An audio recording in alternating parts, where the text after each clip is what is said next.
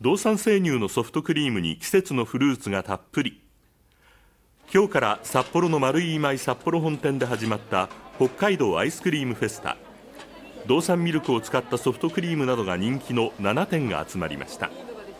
会場では人気ジェラートショップ3店の味を楽しめるコラボショップが出店しているほかこのイベントでしか食べられない限定フレーバーも注目を集めていました。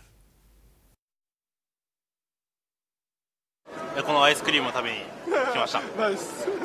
毎日暑い日が続いててあの冷たいものを食べたいなと。冷たくて美味しい